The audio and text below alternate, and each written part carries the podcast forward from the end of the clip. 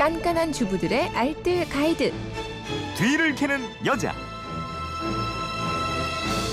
네, 초보 주부도 살림의 고수로 만들어 드립니다. 뒤를 캐는 여자 곽지연 리포터와 함께합니다. 어서 오십시오. 네, 안녕하세요. 네, 휴대폰 뒷번호 9008님인데 바쁠 때마다 찾고 있는 일회용 즉석밥 맛있게 잘 먹고 있습니다. 유통기간과 방부제 처리 여부가 궁금해요 하셨고 4759님, 0648님은 즉석밥은 몇 달이 지나도 밥이 상하지 않는데 생산 방법 또 보관법이 궁금합니다 하셨어요.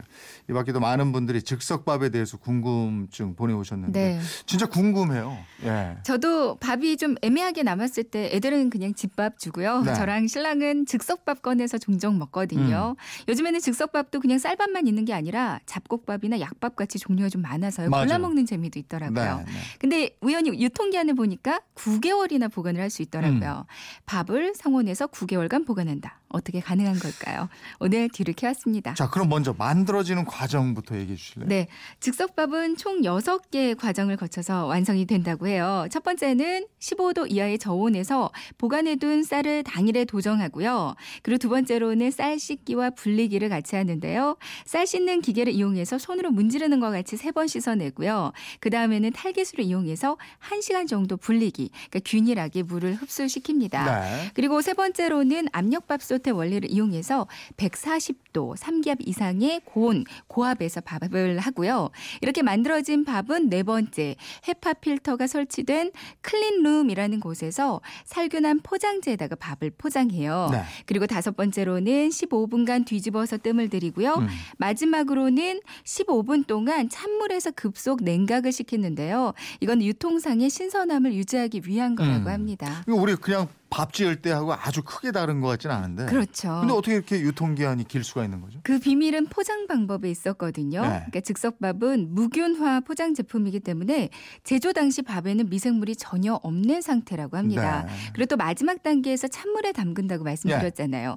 이때 용기가 조금이라도 구멍이 있으면 물이 바로 스며들기 때문에 중량의 변화가 있어요. 아. 그러니까 중량 검사를 통해서 이 포장재가 파손이 됐는지 선별이 가능하다고 합니다. 음. 이렇게 무균의 진공 포장 상태이기 때문에 방부제 없이도 오랜 시간 동안 보관이 가능한 겁니다. 아, 그리고 용기가 이게 플라스틱이잖아요. 네, 그 그쵸. 환경 호르몬 걱정하기도 하는데. 그러니까 아무래도 전자레인지에 돌리거나 물에 끓여서 데우기 때문에 걱정이 되는 부분이거든요. 네. 근데 이 부분에 대해서 업체 측에서는 안심해도 된다고 확신을 좀 하더라고요. 아? 네. 열을 가해도 환경 호르몬이 나오지 않는 폴리프로필렌 PP 소재로 만들어진다고 하는데요. 이 폴리프로필렌은 탄소와 수소로만 이루어져 있는데 녹는 점이 165도로 높고요. 물에 끓이거나 태워도 이 환경 호르몬을 배출하지 않는 친환경 소재라고 네. 합니다. 업체 말대로라면은 이게 참 다행이네. 다행이죠. 네. 네, 그렇다고 보관할 때나 먹을 때 주의해야 할 점이 또 있을 거 아니에요. 네네.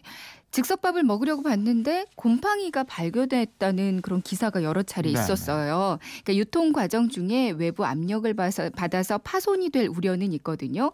그럼 공기가 유입이 되고 음. 곰팡이가 발생할 수 있습니다. 예.